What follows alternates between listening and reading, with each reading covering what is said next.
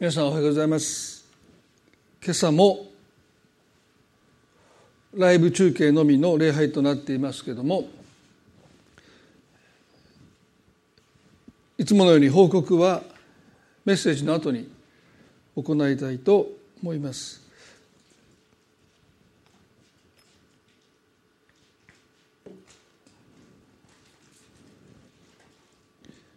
それでは今朝5月の3日ですけどもタイトルは「日常を創出することの意味と対処法」というちょっと、えー、長いタイトルになりますけれども日常を創出することの意味と対処法と題してお話をしたいと思います。今回のコロナウイルスの世界的規模の感染拡大によって多くの人の命が失われていますしこれからも失い続けていくだろうと思われますね。まあ4月の後半のまあ統計ではですね、まあ、二十数万人の方がもうすでにお亡くなりになったという統計がありましたけどもインフルエンザで亡くなる方の統計もですね出ていましたけども、まあ、都市によって大きな開きがありますけども大体20万人から多い時で60数万人も世界で亡くなっているというですね。ですから、まあ、その意味では、まあ、毎年流行するインフルエンザで、まあ、それだけ多くの人が亡くなっているということを私たちはあまりこう知らないままですね、えー、まあ毎年のように、えー、そのインフルエンザにならないように心がけながら、まあ、暮らしているんだなという意味ではまあワクチンがないということがですねまた特効薬がないということが、まあ、大きな問題でありますけれども、まあ、実に毎年多くの方が感染病によって命を落としているということですね。改めてまあ驚きましたまた同時にこの感染拡大によって、まあ、経済的な損失も含めてですね実に多くのものを多くの人が失っているという事実があります。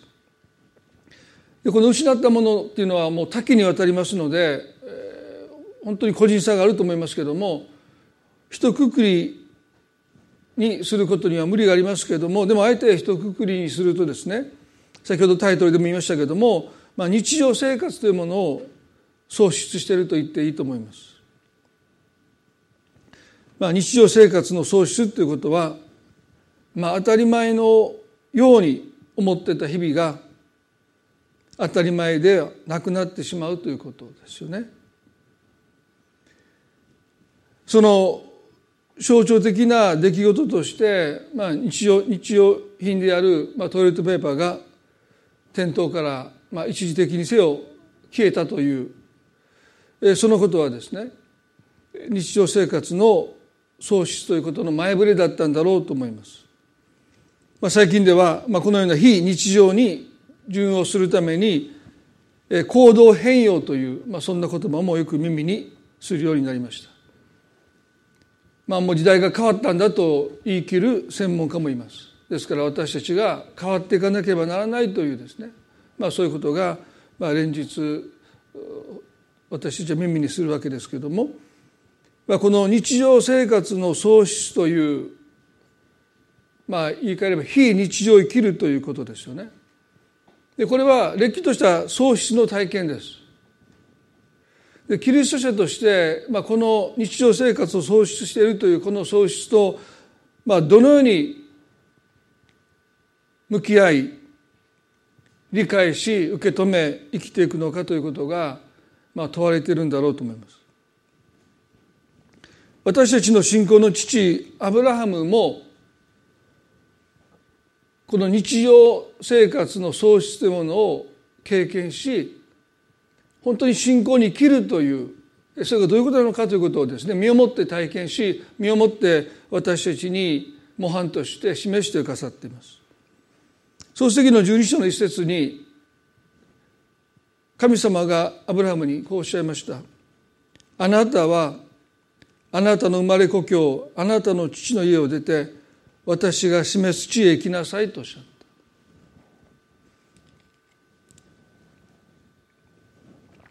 た75歳までのアブラハムの生涯はまさに日常生活の中にありましたでもこのことをきっかけに彼は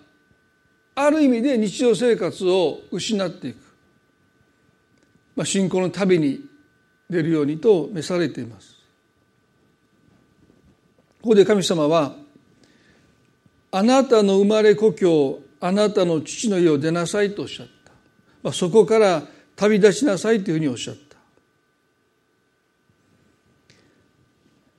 言い換えれば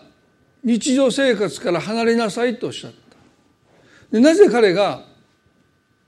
生まれ故郷を離れ父の家から旅立たなければならないのかなぜ日常生活から離れなければならないのかそれは彼が信仰の父となることと深く関係しています。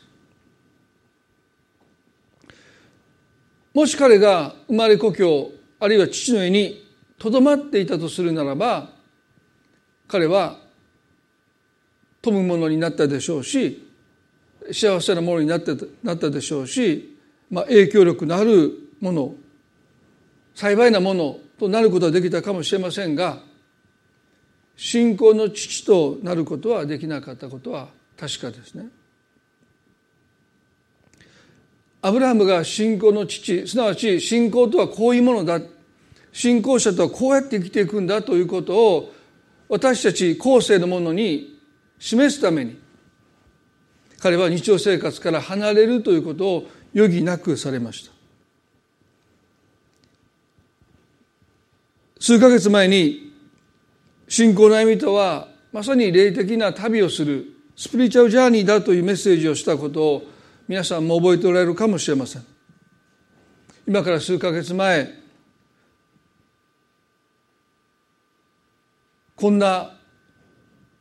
日が来るとはですね誰が予想したことでしょうか？ヘブルの11の13にこのように書いてます。ヘブルの11の13ですけどもこれらの人々は皆信仰の人々として死にました。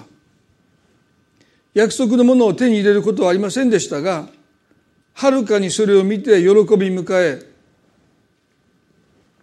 地上では旅人であり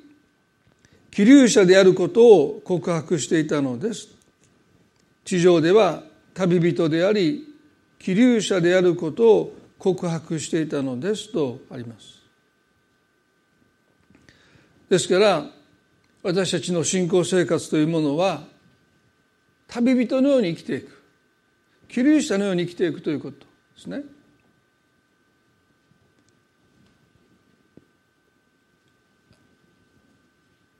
生まれ故郷にいて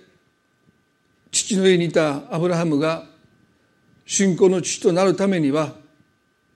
どうしてもこの日常生活でも一度喪失していく失っていくということが必要な代価でした。今私たちは日常生活の喪失というものをですね選択する選択肢はありません。全ての日本人が今非常事態宣言の中で多くのものを日常生活を失うということを余儀なくされてる。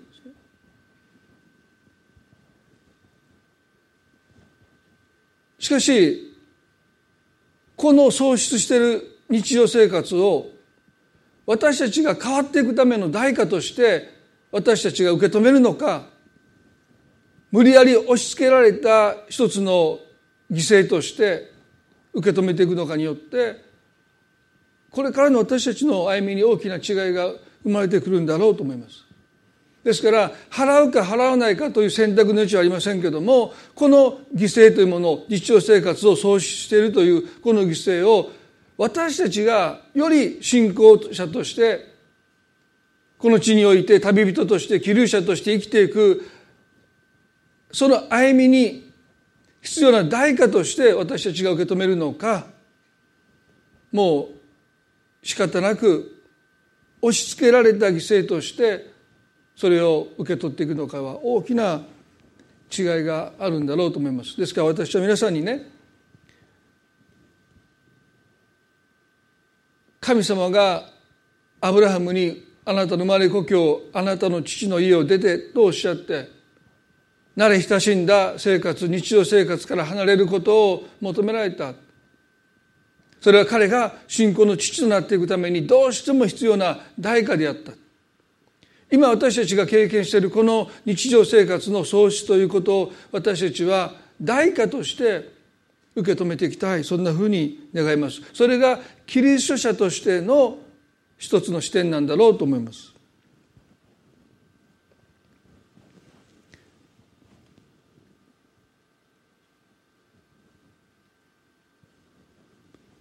この日常生活をまず定義したいと思いますね。先ほど冒頭で少しだけお話をしましたけれども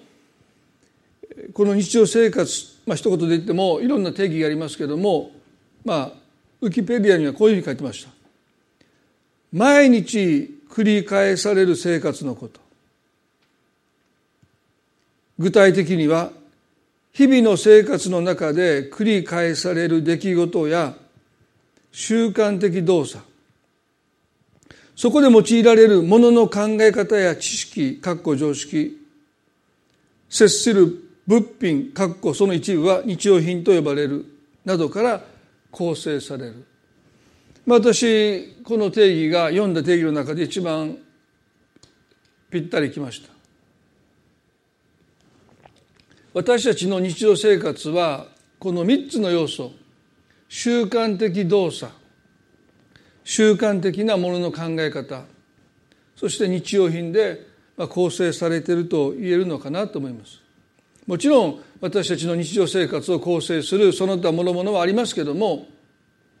この3つっていうのはですねある意味で私たちが日常生活を享受しているとそう思える大きな要素なんだろうと思います。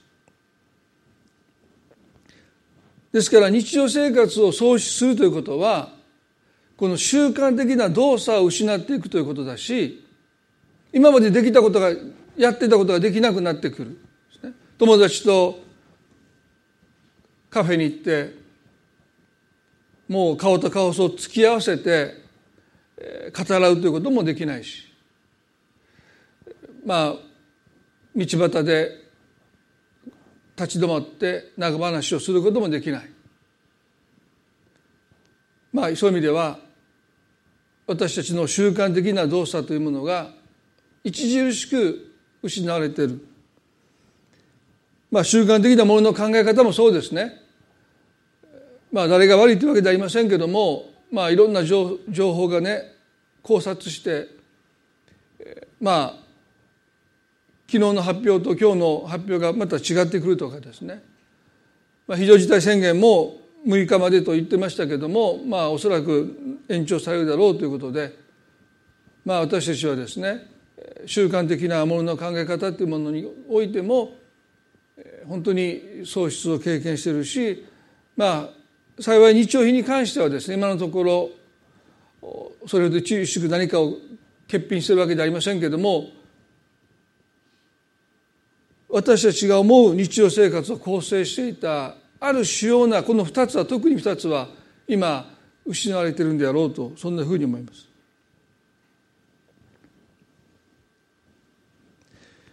神様がアブラハムに生まれ故郷父の家を出ることをお命じになったのは彼の日常生活を構成していた少なくともこの2つですね習慣的動作でも特に習慣的なものの考え方において新しい領域に入っていくこと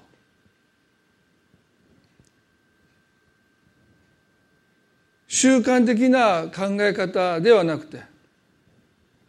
もっと柔軟な考え方の中に神様はこのアブラハムを導いていこうとなさったんだろうと思います。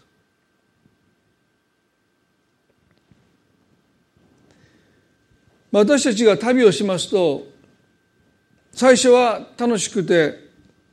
いろんなものに驚きを覚えて時間があっという間に過ぎていくんですけども、まあ、旅が少し長くなりますと家が恋しくなってきます。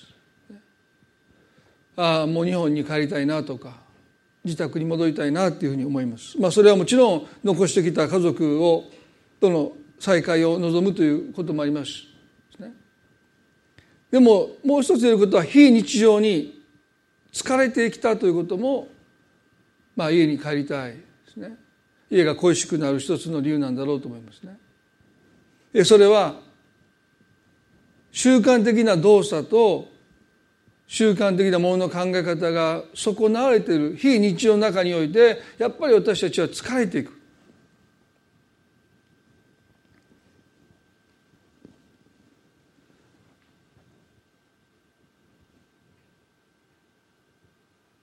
非日常ということをですね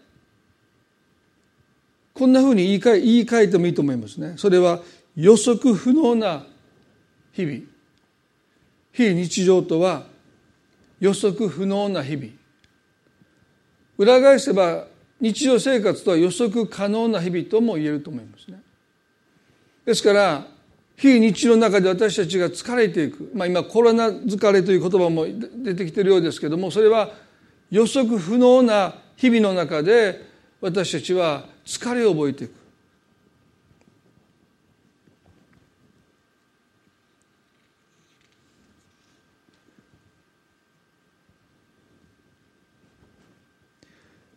この私たちの日常というものを構成している習慣的動作と習慣的なものの考え方というのはですね私たちの毎日が予測可能だと思えるその中で成立します。今日と同じ日が明日やってくる。変わらぬ日が私を待ってる。明日も今日と同じような日が来るんだという前提の中でこの二つの習慣的動作というものと習慣的ものの考え方というものは成り立ちます。でも今私たちは明日何が起こるかわからないというその前提が崩れていますね。ですから行動変容という言葉が、まあ、一人歩きしてますけどももはや今までのように生きていけない。AC アフターコロナって言われてね。あの大きな転換の時だって。それに対して私たちの心も体もついていかないんですね。何の前振りもなく何の準備もなくやってきたこの大きな変革に対して変化に対して私たちは今ついていけてない。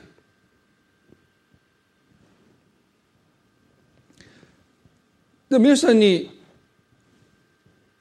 日常生活の喪失という非日常を生きるというこの中でキリスト者が何を心がけないといけないかまず一つはですね習慣的な動作というものを私たちは可能な限り維持しなければならないと思います。明日がどのような明日であろうと私たちは習慣的な動作今までしてきたリズムを忘れないで明日世の世が終わったとしても私たちは今日と変わらぬ明日を迎えて生きていくということが最も大切なんだろうと思います。あのマルチン・ルターの有名な言葉皆さんもお聞きになったことあるかもしれませんけども彼はこう言いましたね。たとえ明日世界が滅亡しようとも今日私はリンゴの木を植えると言いました。明日世界が滅びても私は今日リンゴの木を植えていくんだたとえその成長を見ることがなくてたとえその木の実の収穫を刈り取ることができなくても私は木を植えていくと言いましたまさに非日常を生きるキリスト者にとって私たちが心を砕かないといけないことはたとえ世界が明日終わったとしても私たちは今日神が与えてくださったロークに心を向けていくということ。その刈り取りを私たちはもしかしたらできないかもわからないけどもなお種をまいていく。土を耕していく。そのことに心を向けていくことの幸いは私たちには死をもって終わらない永遠の命が与えられているということ。死をもって全ての労苦が虚しく水泡に帰していくということがない。私たちがこの地上において労したことを神が報いてくださるという意味においてはたとえその木のリンゴの木の実を収穫できなくてもでもその労苦に神が報いてくださるという約束に生きる私たちにとってたとえ明日世界が滅びようとも私たちは今日すべきことに心を向けることができる幸いこの幸いを今こそしっかりと握りしめる時なんだろうと思います。まあ私個人のことになりますけれども習慣的動作可能な限りですね維持していくまあ皆さんもご存知と思いますけども私はジムに週何回も行くんですけども、まあ、今ジムが閉まってて行けませんので家の近くの川の土手を今走ってますけども昼間はですねもう散歩してる人走ってる人でその土手なんだけども3密状態のもう子供はもう公園で遊びまくってるわもうなんかもう窓から見てるとですねいいのかなと思うような光景があるんですけどもですからちょうどね6時半ぐらいですね。こう日が少し暮れかかってくる頃もう大体子どもさんたちはもういなくなりますし、えー、まあ歩いてる人もほとんどいないですね走ってる人もいない中でその土手のもう一個下に降りていくんですね。でそこはもうほとんど、まあ、野犬が 3, 匹 3, 3, 3匹いるっていうのは注意されてますけど、まあ、野犬がいるそうなんですけどもその誰も行かないまっすぐの道があるんですね。でそこ今あの走ってます。えー、まあ3キロ弱ぐらいで死にかけてますけども、まあ、目標はですねこの非常事態宣言が終わるまでに、えー、まあ5キロぐらい割とあるスピードで走ってますので、まあ、それを目指しながらあの、まあ、それは私にとって、まあ、ジムに行って運動するということをですね、まあ、別の形で維持しているわけですしまたその一冊の本の翻訳も依頼されて、まあ朝5時ぐらいに起きてまあ、2時間3時間、まあ、こんなに翻訳が大変なんだろうということをですね改めてこう思わされてますけどもまあでもそれも毎日のディボーションで、えー、皆さんにそれを分かち合うことができていることも、えー、普段 MC をしたりいろんな日曜礼拝以外で分かち合う機会がありますけどもそれが今全くないという中においてですねそれも私にとっては、えー、習慣的な動作を別の形で維持していくということです。ですから可能な限り皆さんも許される範囲の中でこの非常非日常の中に私たちは生きていますけどもこのことに心がけたいと思いますそしてもう一つはね神様が変わることを求めているのは習慣的なものの考えです習慣的な動作を変えることを神は求めていないと思います。でも習慣的なものの考えこそ神様がアブラハムに生まれ故郷そして父の世を出なさいとおっしゃった一つの目的なんだろうと思います。ヘブルの11の8節にこのように書いてます。ヘブルの11の8に信仰によってアブラハムは相続財産として受け取るべき地に出ていけとの飯を受けた時これに従いどこに行くのか知らないで出てきました。もう一度見します。信仰によってアブラハムは相続財産として受け取るべき地に出ていけとの飯を受けた時これに従いどこに行くのかを知らないで出てきました。ここでね信仰によってどこに行くのか知らないで出てきました。信仰の歩みっていうのはまさにこの言葉に要約されてますね。信仰によって信仰の歩みとはどこに行くのか知らないまま出かけていくことだって。皆さんこれが信仰の歩みなんですよね。ですからある意味で信仰が最も輝くのは非日常の中に私たちが置かれる時です。日常生活の中で私たちは信仰に頼らなくてもまあちょっと語弊がありますけれども信仰に頼らなくたって神様を知らない人たちだって普通に生きてるわけですから。ですから日常において私たちは信仰の力をですね過小評価します。周りを見てもクリスチャンにない人たちが立派な生活をしておられる。良い夫婦関係であったり家族関係であったり。ですから時々信仰って何なんだろうって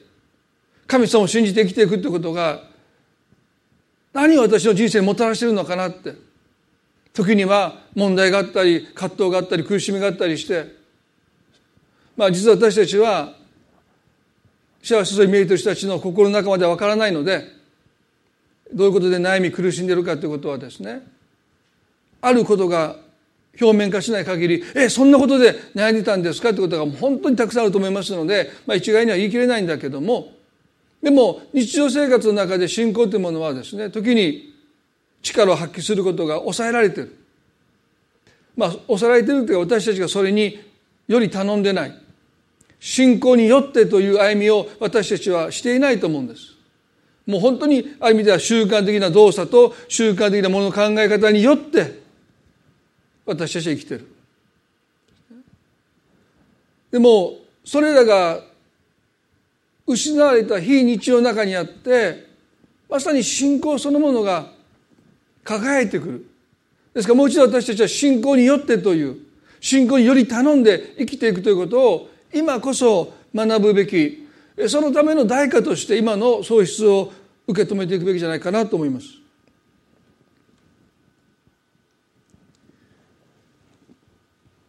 どこに行くのか知らないで出てきました。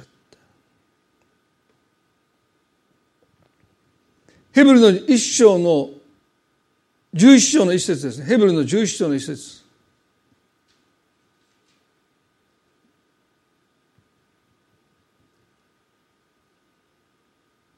なぜ神がアブラハムに父の生まれあなたの生まれ故郷地の世を出なさいとおっしゃったのか。なぜ非日常にアブラハムを置かれたのか。ヘブルの11日で信仰は望んでいる事柄を保証し目に見えないものを確信させるものですとあります。信仰は望んでいる事柄を保証し目に見えないものを確信させるものです。いかに私たちが目に見えるものに頼ってきてるのか。まあ牧師であったとしてもですね日々の生活を顧みるときにいかに目に見えるものにより頼んでいる自分がいるのか。目に見えるものに信頼を置いているのか。そのことをですね思わされます。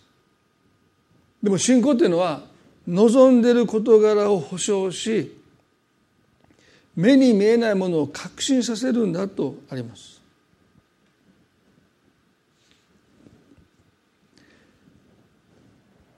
これをこういう言い換えることができるんですね。予測可能な日々という日常生活を私たちが失っていくことの神のご計画は目に見えないものが私たちの確信になっていく。それは何が起こってもその確信は全く影響を受けません。目に見えないものが私たちの確信になるということはそういうことですね。状況がどうであれ私たちの確信は目に見えないものに置いているので全く動じない、まあ、それはなかなか普段の生活で日常生活というものが私たちの人生に支配できている時になかなかそれは難しいです。やっぱり目に見えるものに頼っていきます。でも今こそ神は私たちにこの確信を持ってそれを私たちの人生の土台私たちの生活の土台に据えたいと願っておられると思います。これはもう間違いないことだと思います。全てのクリスチャンに。目に見えないものが私たちの生活の私たちの人生の土台になっていく確信になっていく今はまあ繰り返しますけど語弊がありますけどもある意味で神の機会だと思います。でこの目に見えないものと何かもちろん神様ですけどもそれはねこういうこういうふうに言っていいと思うんですね。予測可能な日常生活を失うことによって私たちは予測可能な神に目が開かれるということです。予測可能な日々という日常生活を失うことによって私たちは予測可能な神と出会います。まあ予測可能な神なんていうことを聞きますとですねある人は神を愚弄してるんだ天地万物の神を私たちの理解の枠の中に箱の中に押し込めて予測可能な神とすることはまさにそれはもう偶像扱いしてるんだというふうにお叱りになるかもしれません。多くの人にとって神様とは予測不可能な神です。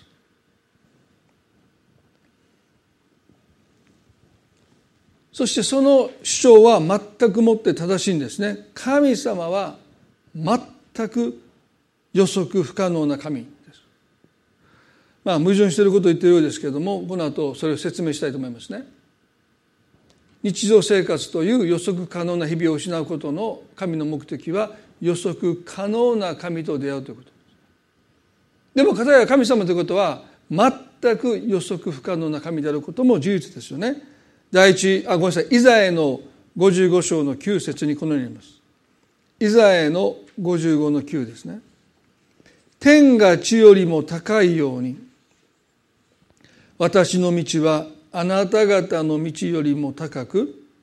私の思いはあなた方の思いより高いとおっしゃった。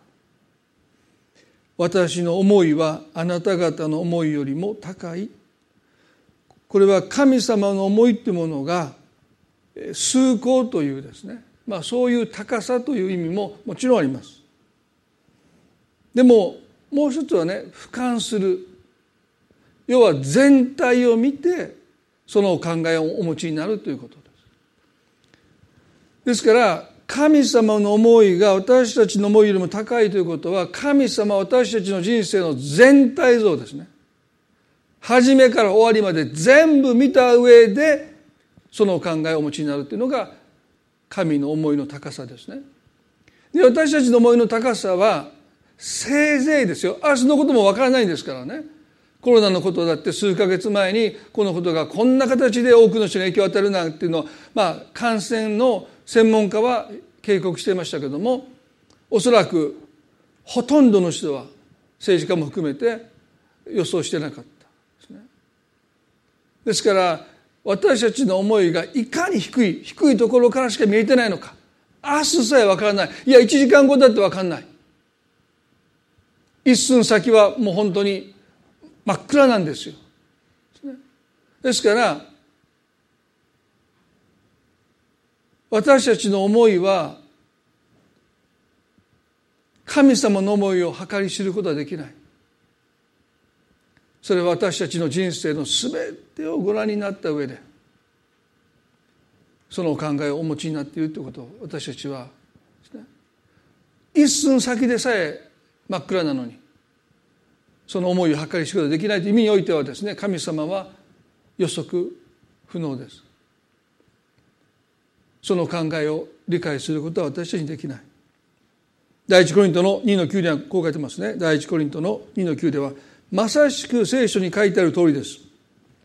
目が見たことのないもの耳が聞いたことのないものそして人の心に浮かんだこともないもの神を愛する者たちに神の備えてくださったものは皆そうであると書いてます。神様が私たちの人生において備えてくださるものは人の心に思い浮かんだことのないもの。その極めつけは神の御子が人となってこの地に来てくださって罪のないお方にお方であるのにかかわらず私たちの罪を背負って十字架で死んでくださったということをいまだかつて神が身代わりとなって人のために死ぬということをですねそのことが思いに浮かんだ人はいないと思います。これは刑事じゃないとわからない。イエスの死後2000年経っていてもそうです。今私たちがそれを信じているのは分かったからじゃないですね。聖霊なる神様によってこの救いを掲示してくださったので私たちは受け止めていますけれども分かって受け止めてるわけじゃない。ですから神様のなさることは予測不能です。しかし同時に神様を信頼する神様を信じるということの本質はですねこの方が変わらないお方だ今日言ってたことと明日言うことが違ってくるというお方であるならば私たちは神に信頼することもその生涯を神に委ねることもできません。ですから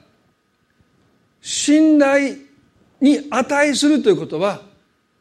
予測可能ということも必ず必要です。思いつき気まぐれ投げ出し。もし神様がそのような方であるならば私たちはこの方を信頼して生きることはできない。でもなぜ私たちが神を信頼できるのか。それは予測可能です。ヘブルの13の8にこうありますね。ヘブルの13の8でイエス・キリストは昨日も今日もいつまでも同じです。過去神様がご自身の民を救われたならば助けられたならば養われたとするならば神は今私たちを助け救い養ってくださるし将来にわたって私たちを助け救い養ってくださるということなんです。そういう意味において私たちの信じる神は予測可能な神なんです。イエス・キリストは昨日も今日もいつまでも同じです。前にも皆さんに少しお分かちした祖母の証のことをねまあ WTPO で祖母のことをあまりよく言ってないのでどんなおばあちゃんかと言って聞いてる人はですね大変なおばあちゃんだって言って、孫をピンタするとかって言ってしまいましたんで言った後これは言ってよかったなってちょっと思いましたけどもまああのいいおばあちゃんでしたねあのすぐに切れますけども。で彼女にねとって僕本当に多くのことを学んだんですけど一つ学んだことこれも私の人生に決定的な影響を与えたんですけどもそれはね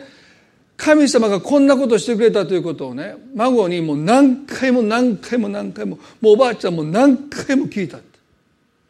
もう言う前から私は言うんです。もんその時間がもったいないから。あこうやってこうやってこうやってこうこうこうやろうって、ね、私はねなんで同じことをね繰り返し繰り返し繰り返し繰り返し飽きもせずに同じばっかり言うのかなって。ずっと不思議でした。で皆さん過去神様が私たちを助けてくださったという事実が一つでもあるならば今日神様が私たちを助けてくださるそして明日神が私たちを助けてくださるということの保証なんです。それが保証なんです。ですから彼女が告白していることはね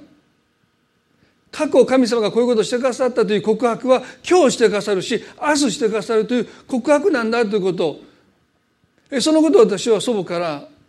学んだと思います。ですからあなたの人生の中で神が一度だってあなたを助けてくださったことがあるならば今日神あなたを助けてくださるし明日あなたを助けてくださるんだということを私たちは信じるに値するんだということそれが私たちがいただける保証です。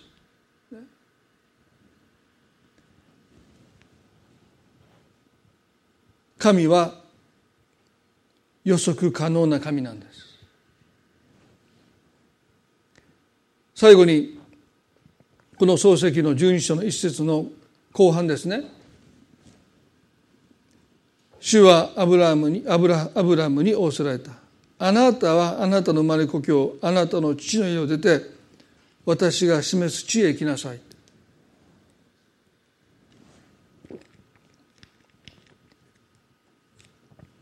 私が示す地へ行きなさいとおっしゃった。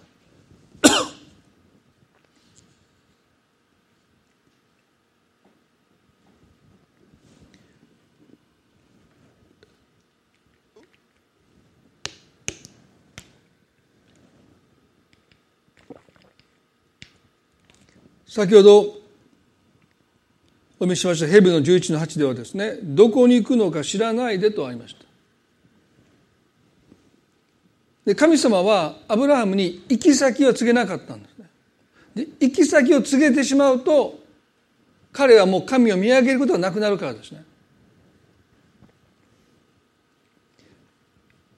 支援の119の105節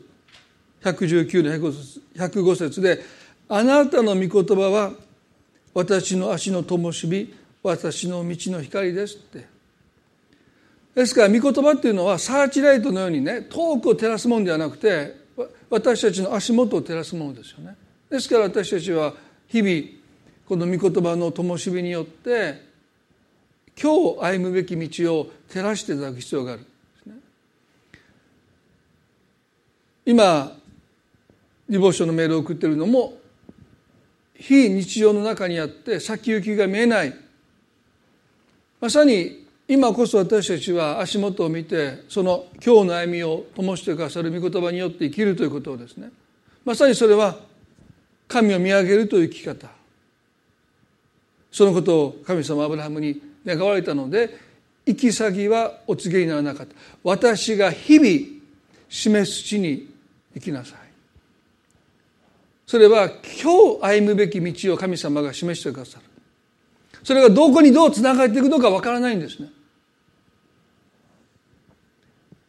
行き先がはっきりすれば神様こっちの方が近道ですって言ってもう神様に聞かなくってアブラハムはもしかしたら自分で近道と思える道を自分から進んでいったかも分かりません。結局人は神により頼むということを心の深いところでは願っていないんですね。それが罪の性質なんです。自分のことぐらい自分で決めさせてくださいって。いちいち指示しないでくださいって。私は自分の道が間違ってないことを知ってますって。でも聖書はその先は滅びだと書いてます。神様はもっと先に崖があることを知っておられるんです。でも私たちはそれが見えないわけですからね。私の道が正しいと私たちは思ってしまう。神様は私たちにこれからどうなっていくのか。こうなってこうなってこういうこういうことが起こってこうなりますよということはおっしゃらないんです。今日私たちが歩むべき道を照らしてくださって。私たちは神を見上げつつ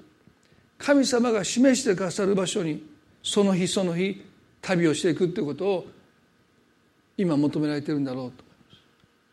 ですからこれからどうなっていくんだろうということに多くの時間を割いて思い悩むことをしないで神様どうか今日私の歩むべき道を照らしてください。神様が日々私たちが行くべき道を示してくださることを求めていきたい。そう思います。そしてこの私が示すとおっしゃったあるいはどこに行くのかわからないというこの状況の中にアブラムが置かれたということはですね計画が立てれないということも一つです。日常生活の中で私たちは計画を立てるべきです。そして非日常の中でも可能な限り立てるべきなんですけれどもどこに行くのかわからないのである意味でその計画っていうのはザクッとしたものですよね。緻密に細かく計画を立てることはできない。私の人生はこうあるべきだって。私たちは自分の人生を自分の思いの中で描こうとしますけども今描けない。それはまさに神様が神の計画に私たちの心を向けさせるためです。神の摂理と言ってもいいと思います。私たちが自分の人生のプラン自分の人生の夢自分の人生の計画にある程度従って生きることは賢明ですけどもそれに知らず知らずに私たちはしがみついて握りしめてそれを失うならばもう私は人生そのものを失ったかのような喪失感それは間違いですね。私たちの計画私たちの人生ではありません。計画通りいかなかったからもう私の人生は失われたんだと思わないでください。計画はあくまで計画です。最も大切なことは神があなたに対して持っておられる計画神の摂理です。今多くの人は立てていた計画というものを失ってる。でもそれはあなたの人生を失っているわけではない。いやあなたが持っていた計画プランを失ったということはまさに神様がご自身の計画にあなたの目を向けさせようとしているんだ聖書を読んでみてください。聖書に登場してくるほとんどの人が神の摂理と出会うために自分の人生の計画を失うという喪失を経験しています。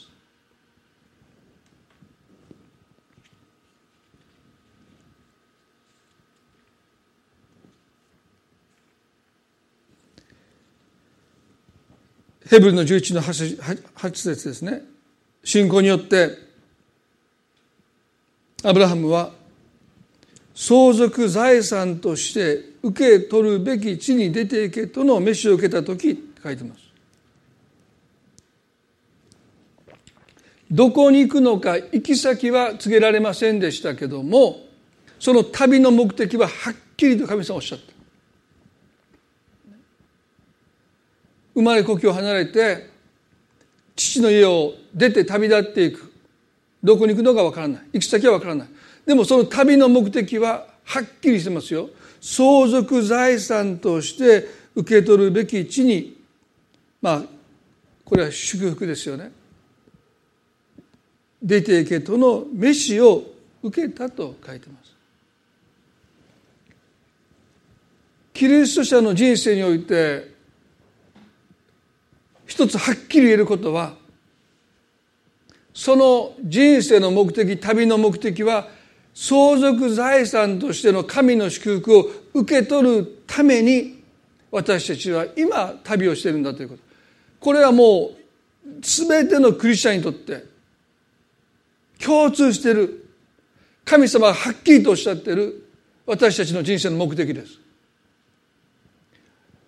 その道は実に様々です。でも目的は一つですよ。神様あなたに持っておられる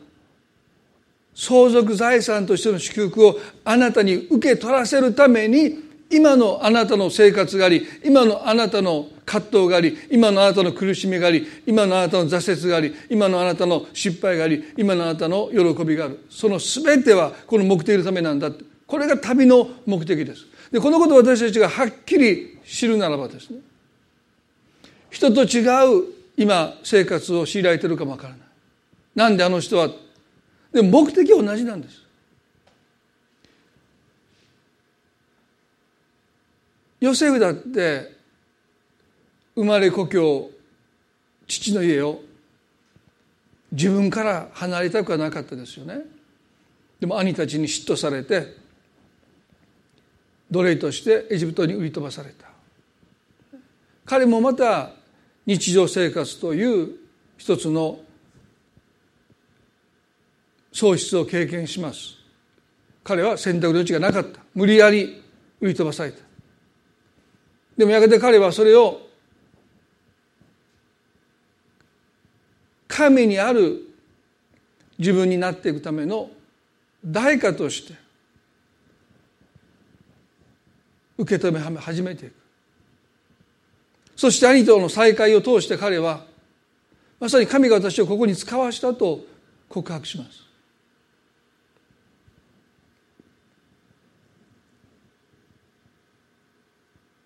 相続財産として神様がヨセフに受け取らせようとした祝福。それがあのヨセフの旅の目的でした。そしてその目的は私たち一人一人に対しても神が持っておられる目的なんだということを今朝どうぞ心に留めていきたい。ですから日常生活を創出することも私たちがその相続財産を受け取っていくために必要な代価なんだ。神はそのような計画を私たち一人一人に持っていてくださるんだ。最後にエレミアのあの有名な御言葉を読んで終わりたいと思います。エレミアの29の11節ですね。エレミアの29の11節私はあなた方のために立てている計画をよく知っているからだ。主の蜜げ。それは災いではなく平安を与える計画でありあなた方に将来と希望を与えるためのものだ。私はあなた方のために立てている計画をよく知っているからだ。主の蜜げそれは災いではなくて平安を与える計画でありあなた方に将来と希望を与えるためのものだ。一言お祈りします。恵み深い天の地な神様。私たちは今このコロナウイルスの感染拡大の中にあって日常生活というものを喪失しています。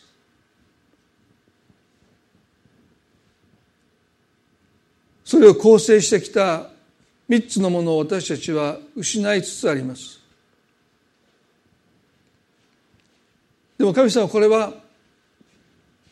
私たちが信仰にあって生きることの代価としてキリスト者は受け止めるべきだということを心に留めたい。もう受け身でいやいや仕方なくそれを支払うんではなくて代価として支払うことができますように今日の不自由さ今日の喪失をどうか代価として選択の余地はありませんけどもでも代価として受け止めることができますようにそんな心を私たちにお与えください。そして予測可能な神と出会えますよ目に見えないものが私たちの確信私たちの生活の土台になっていきますように。このことをなくしてこの犠牲は大きすぎます。しかしもし目に見えないものが私たちの確信となっていく人生の土台となっていくならばこの犠牲は支払う価値があると思います。神様昨日も今日もいつまでも同じですとそうおっしゃる。私は何も変わってないって。あなたを見捨ててるわけでもないしよそ見をしてるわけでもないし気が変わったわけでもないしあなたの過去において私がしたことを一つでもあなたが覚えているな。ら今日私はそのことをあなたにするしこれからもあなたにしていくと神様は私たちに語っていてください。私たちはあなたを信頼します。そしてこの私たちの人生この地上における歩みの目的は相続財産としての神の祝福を私たちに受け取らせるためだということを今朝もう一度心に留めたい。そのための旅なんだどうか一人一人がそのことを心に留めながら今この時を信仰によって歩むことができますようにどうか私たちを助けてください。今病の中にいる方々覚えてください。不安の中にいる方々覚えてください。経済的な困窮の中にいる方々を主をどうか覚えてください。あなたは実にさまざまなところから助けを私たちに与えてくださる方です。こうして集うことのできないある意味で私たちが孤立に置かれている。もうあなたを見上げるしか私たちにはできない今の状況の中ですけれども主よどうかこのような時でしか出会えないあなたとの出会いを一人一人が経験できますように。今日のこの日曜日をこの礼拝を心から感謝します。あなたの祝福と守りがどうか一人一人の上にまたそのご家族の上に等しくありますように祝福をお祈りいたします。愛する私たちの主イエス・キリストの皆によってこの祈りを